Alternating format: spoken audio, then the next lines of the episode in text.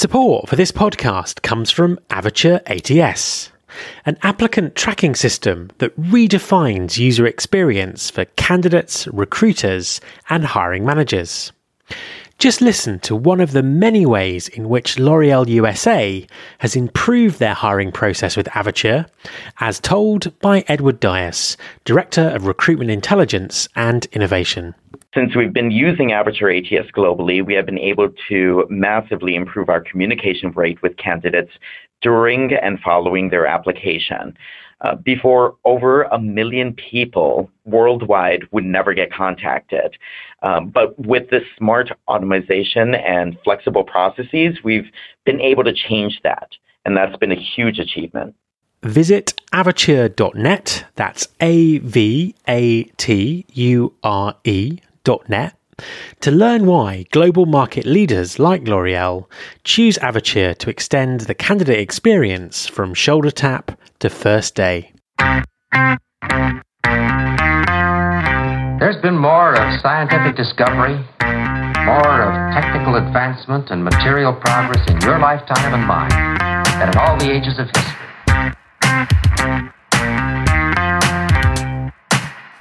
Hi everyone, this is Matt Alder. Welcome to episode 232 of the Recruiting Future podcast. Just over a year ago, I interviewed industry consultant Bas van der Haterd about his research work exploring emerging assessment technologies. This is a market that's moving so quickly, I wanted to invite him back a year later to update us on what's changed. Keep listening for our thoughts on black box algorithms, micro expressions, game based assessments, as well as three case studies of employers achieving considerable success with new assessment technology. Hi, Bas, and welcome back to the podcast. Matt, it's an absolute pleasure to be back again. For the very few people out there who may not know who you are, could you just introduce yourself and tell us what you do? Well, my name is Bas van der Haterd. I'm uh, a Dutch. I'm a typical slash worker. I do a lot of things. I um, organize a couple of events in the Netherlands, uh, one international and one, two in Dutch. I uh, advise companies on how to use, for example, assessment tools. And I'm a public speaker uh, all over the world. I just got back from Dubai in training uh, the locals on recruiting technology there. Fantastic. Um, I'm sure the, the weather difference between Dubai and uh, the Netherlands is uh, is probably is quite probably quite remarkable. Yeah, it's 26 degrees uh, C uh, uh, difference. Uh, so yeah, so, um, the last time you were on the show was last September, and we were talking about some of the work that you were doing around assessments. So, assessments are changing. There's lots of really interesting technology out there and some great case studies. Um, and you've sort of really made it your mission over the last few years to, um, you know, get under the skin and find out what's really happening. So, um, really interested to get an update um, on your findings. But, but I, I think before we do, we probably just need to set the scene again about you know why assessments changing and, and why we're talking about it. So, uh, what's wrong with the way that uh, we currently assess in recruiting, or we've we've traditionally assessed in recruiting? Well, the way we traditionally hire people is we start with a resume, which has no predictive value whatsoever, because a resume tells me what you've done for who and how long, and the only two things which actually are predictive is how well you did a job and under what circumstances you did well or not well. Um, so we start with deselecting a lot of great talents and selecting people we think have talents. It's mostly the bias. If for some people, if you've worked at Royal Bank of Scotland, uh, it's a positive. For others, it's a negative. The truth is, we don't know how well you did there. Um, so basically, if you're looking at the way we're selecting people, we're and we're only taking the last person usually or the last two or three to an assessment center if we do that at all which means that we are not using the most predictive value early on in the process. And now with modern technology we have a chance to actually be able to select the from the entire pool of candidates the best qualified and then go into the process process. So, what should we be measuring um, in the recruitment process? How do, how do we know if someone's going to be um, a, a, good fit for the job and, and really perform well? Well, start with exactly what you've just said a good fit for the job. Start with actually defining what is are the main characteristics of this job? What are the main uh, items that somebody needs to do? What are the main cognitive traits, psychometric traits, and actually measure that up front? And stop by making assumptions that if somebody did the job, that he or she is able to do the job. Because let's be honest, we've all worked with a lot of people who are completely incompetent but had been doing the job for, for a decade or longer. Absolutely. Um, so, in the sort of process that you've been going through in terms of trying to make sense of the evolving world of assessment, because there are obviously you know lots of technology providers in this space, lots of um, lots of new thinking um, flying around, lots of sort of potential disruption. Um, what, what have you been looking at, and, and what what were your sort of what were your assumptions going into going into this process? Well, my uh, assumptions were that it was um, eventually, quickly, a lot better. And despite the fact that there's a, uh, then, then a lot better than the average resume looking and interview and actually questionnaire based assessment, because I'm looking at everything except the questionnaire based assessments. Or I look at those as well, but I don't consider them to be the modern technology. You know, and uh, a questionnaire with a picture, which is then called a gamified questionnaire, still not that modern. Um, my most of my assumptions turned out to be correct. Basically, it is possible to um, steer in a, questionnaire-based assessment in a certain way. Um, it's not possible to make you look perfect, but that's a different story. And the other thing which is really interesting is uh, uh, a lot of researchers show that if you're told in a in a research no pretend to be the greatest of accountants, people don't turn out that well as they thought they were. Thing is, do we actually know what makes a great accountant? So my assumptions was was also that we actually had an idea of what made somebody good at a job, and that one has been blown out of uh, the sky because in most jobs we have no idea. We have no idea about the actual cognitive and mental traits you need for to be good at something. Absolutely. I mean, that's um, that that that's really interesting, and I think that that that speaks to a lot of the issues that, that companies have with with recruiting and ultimately with with performance and, and retention. So, I mean, what um, you know, what sort of changed since we spoke last year? What what have you what have you found out? How's your thinking changed? Um, are there now some great case studies around thinking about assessment differently?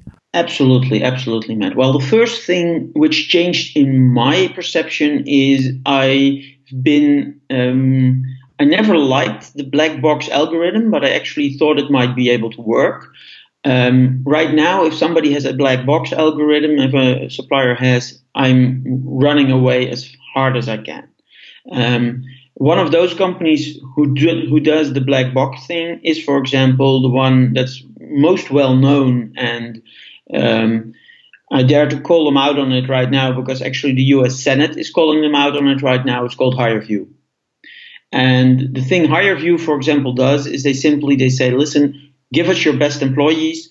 We'll match uh, um, all future employees against certain things that the best do as well. But they forget the step in the middle, which is all right. So they are doing certain things. We are seeing certain traits, or are we actually seeing certain traits that's in the HireVue because it's a black box? We don't even know if they put the input data, for example, for microexpression and, and, and certain uh, uh, linguistic behavior, they're not translated back to traits, or we don't know because it's a black box. And we can't select on the question, um, was this, is this related to the job? Or did we have a bias in the first place and you know, um, to give you a simple example, I was once um, in a job interview uh, years and years and years ago, and this woman said to me, "Oh, it's so cool! I, I, see on your resume that you do a lot of volunteer work as well, and everybody I've interviewed uh, does volunteer work. Yet I didn't select you people on it." And I was like, "Yeah, you did, but that was unconsciously." Now, there was no reason that um, altruism would have been a trait for this specific job. It was a marketing manager job, let's be honest. You don't need altruism for that. It was at a staffing firm and not the most altruistic staffing firm, to be honest. So there was no reason altruism should have been a trait to select on, but there was a personal bias by the HR manager. The thing is that once you start matching all your marketeers um, with a black box algorithm, the chances are very good that the algorithm will pick up on altruism, which was a bias by the hiring manager you had back then, or the HR manager in this case, and it's not a fit for the case. So we need to be able to select those out. That's the, the, the biggest learning I've had is um, the risk of embedding our hiring biases is too big to ever use anything which you can't, you don't see the actual traits in the uh, uh, um, building of the profile. It's, it's, interesting that you mention micro expressions there because um, I was actually approached by a journalist on Wired, Magaz- Wired magazine um, a couple of weeks ago who picked up on the um, you know the, the current discussion and U.S. Um, Congress thing round round sort of micro expressions. Basically, wanted me to sort of um, a, a, quote from me saying that it was all that it was all that they were all bad and they didn't tell us anything. But I think what you're saying there is not that. Th- not that some of the inputs aren't useful, but actually, if you put everything into a black box algorithm where no one actually knows um, why certain things are being matched to certain other things, um, that's that's where the danger of bias actually actually lies. Absolutely. And now on the subject of micro expressions, I do have to admit I've tested about four or five of them, and uh, the difference between the quality of them is extreme. And I mean, I've tested one which is really, act, really, really good, which is interestingly the one who says she has the lowest uh, uh, uh, accuracy level, um, and that was by far the best. Um, and I've tested some which were just complete and total crap, to be honest. Um, and and uh, I um, for example, um, recently there's been um, also an academic research, a meta research on all the micro expressions for um, feelings. So, how are you feeling at this moment? Are you nervous? Are you anxious? Those kinds of things. Turned out there was no scientific basis um, that you could actually measure nervousness from uh, um, uh, anxiety or lying or stuff like that. Because, interestingly enough, we show our um, our state of mind. That was the word I was looking for. And we show our state of mind differently in different circumstances. So if we're angry, we will have different expressions and micro expressions in a business setting than in a personal setting. Absolutely, I think I think it's interesting that a lot of uh, a lot of really good science is now coming in to to challenge some of the the assumptions and and and PR spin that's sort of been put out in the past. It's, it's kind of really interesting that for decades, um, Myers Briggs Myers Briggs profiles have been held up as a as, as, a great way of assessing people, and it turns out that effectively they were just made up, and there's no tangible science behind them. But but yet they still linger on. Yeah, no. And then the interesting thing, if you talk about Myers Briggs, the scientists themselves have always said it's uh, uh, it's a load of BS.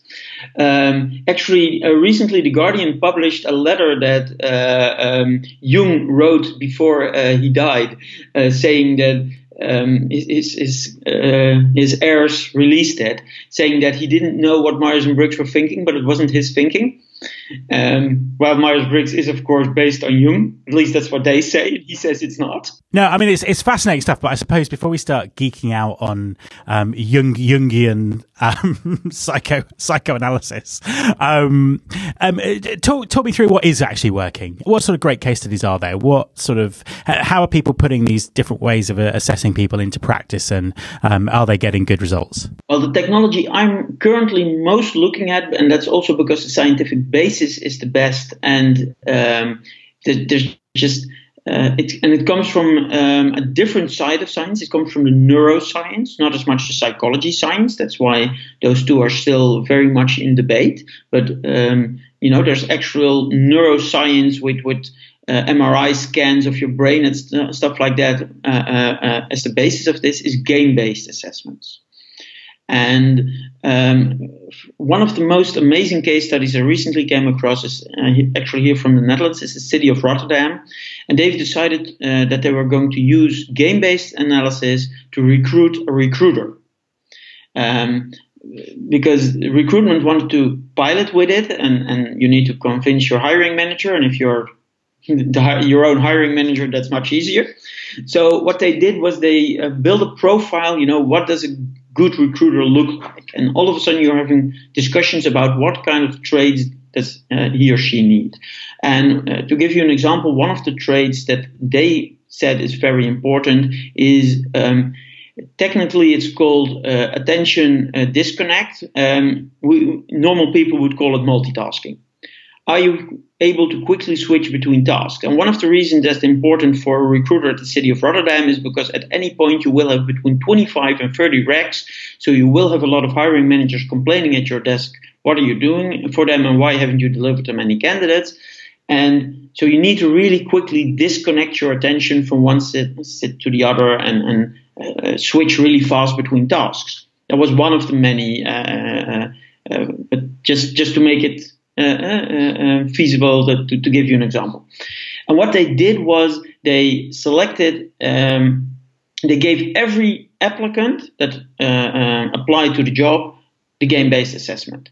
And they had two selection committees, one based on resumes, one based on the tests. So the test uh, guys just said we want the five best scoring people on the test, you know, and one actually had a perfect score of 100% match with the profile they thought of.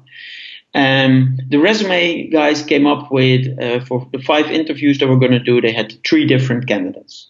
They ended up mixing it up, and uh, the most beautiful part of this case study was they had one perfect resume candidate, perfect experience, all the major brand names, uh, uh six to eight years experience, what they thought they were looking for, and the 100% uh, match on the actual testing had only six months of experience.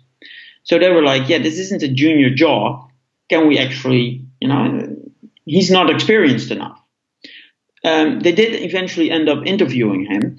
And as you can imagine from why I'm telling you this case study, he rocked the interview. He was so good, while the guy with all the experience completely flunked. Even the uh, uh, uh, the interview committee had also people who really believed in resumes in it. Um, and they hired the guy with not enough experience but perfect test score. He's been working there for almost a year now, and I've spoken to more of his, many of his colleagues, and everybody's like, "Yeah, probably the best hire we've ever done."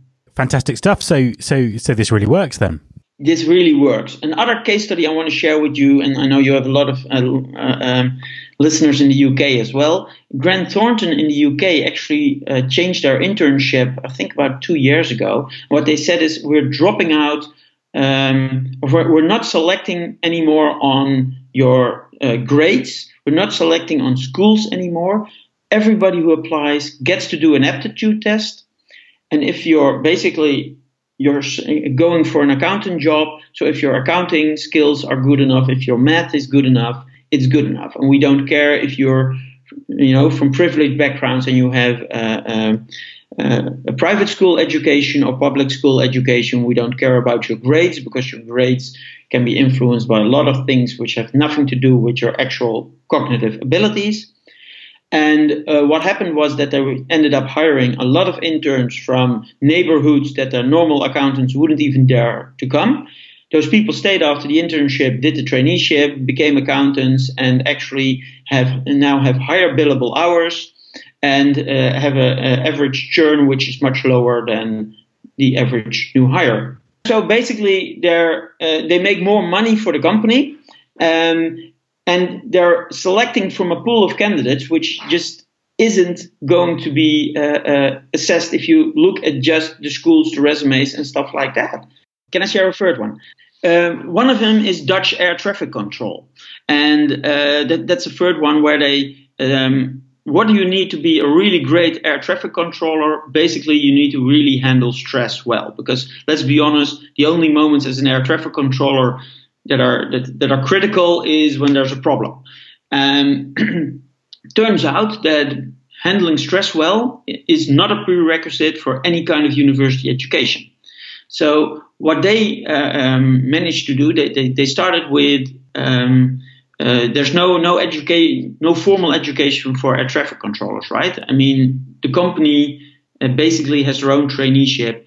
They used to start a class of 20 to end up with six, because uh, they, they of course tested, you know, will you be good? Um, because they started with game-based assessments, now they can start with a class of uh, 10 to end up with eight. So the dropout rate, and it's saving millions. But the other beautiful thing about this is they so they're using game-based assessments to uh, actually measure do you have the traits which we need, you know, also those, that, that, fast switching, but also handle stress well, being able to think, you know, anticipation, think two steps ahead.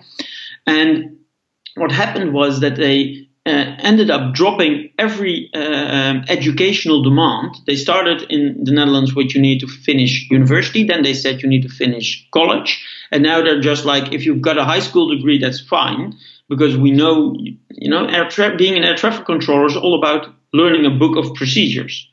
That's actually pretty easy to do. And it's about cognitive traits, which apparently we don't need to be good at what we call higher education. So what they did was they opened up their entire pool for people who used to because they didn't fit in the educational system, weren't qualified.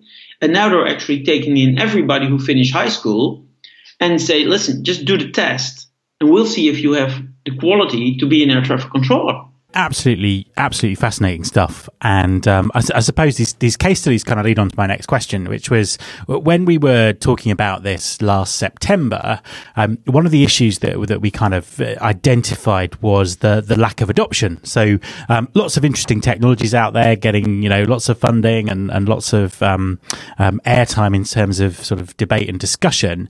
Um, but actually the adoption from employers was, was, was pretty slow or pretty minimal.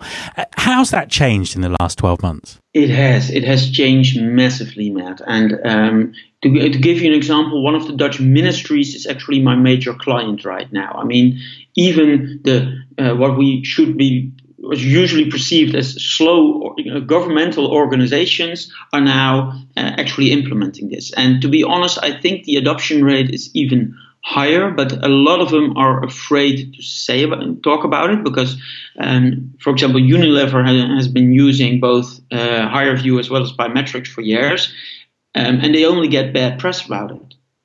So um, I think the adoption is actually higher than even I know, um, but um, a couple of major organizations are using this. Um, I know that Arctic Shores has a major client list in the UK. and they're actually looking at um, the, the, the, the, UK military right now. They've got some case studies there. And, so ba- the, the adoption has gone up. Um, what I've not yet seen is many excellent case studies where they actually are measuring the quality of hire and uh, uh, uh things like retention rate, which is interestingly enough, because um, most companies haven't defined the quality of hire. Of course, I think that's the, the fundamental problem. As you said earlier, if people don't actually understand um, what's required to do the job and what good looks like, that it's uh, it's it's very difficult to to assess anyone for that. Yeah, but and, and to, to, but the other part is Matt. Um, it would be interesting if we actually knew who are good at that job. But as soon as I go into an HR department and I uh, ask, you know, do we have any data on who's actually good at being a recruiter? And most are like, yeah, how, how, should we be measuring good as a recruiter? Or in the case of this ministry, um, who's a good policymaker? Let's start with this debate about what, what defines good policy. I can tell you the next decade we're not finished about what is good policy. That's why we have elections every four years and change policy. Absolutely, I think you know there's there's a whole new podcast here about you know measuring performance um, and and relating that back to back to recruiting. Um, uh, just as a as a as a final question for for, for this podcast, what do you think's next? Um, if we were to sort of uh, chat about this again in twelve months' time, um, what what might have changed or, or what might be on the on the horizon? Um, what I hope will be next is that we'll have much more um, basic job descriptions already uh, funded in in um, uh, in the technology. So we might have a chatbot which actually does linguistic analysis, which is able to select healthcare workers and uh, which is able to select between elderly care, care worker fit or mental care worker fit, for example. Um, I think people should be working on that. So I assume that if that's my idea, others will be. Um, and what I think will happen is in a year's time, there will be a lot more case studies. Absolutely. Well, let's uh, let's hope so. Bas, thank you very much for talking to me. Thank you for having me, Matt. My thanks to Bas. You can subscribe to this podcast in Apple Podcasts or via your podcasting app of choice. Please also follow the show on Instagram. You can find it by searching for Recruiting Future. If you're a Spotify or Pandora user, you can also listen to the show there. You can find all the past episodes at www.rfpodcast.com. On that site, you can subscribe to the mailing list and find out more about working with me. Thanks very much for listening. I'll be back next week, and I hope you'll join me. This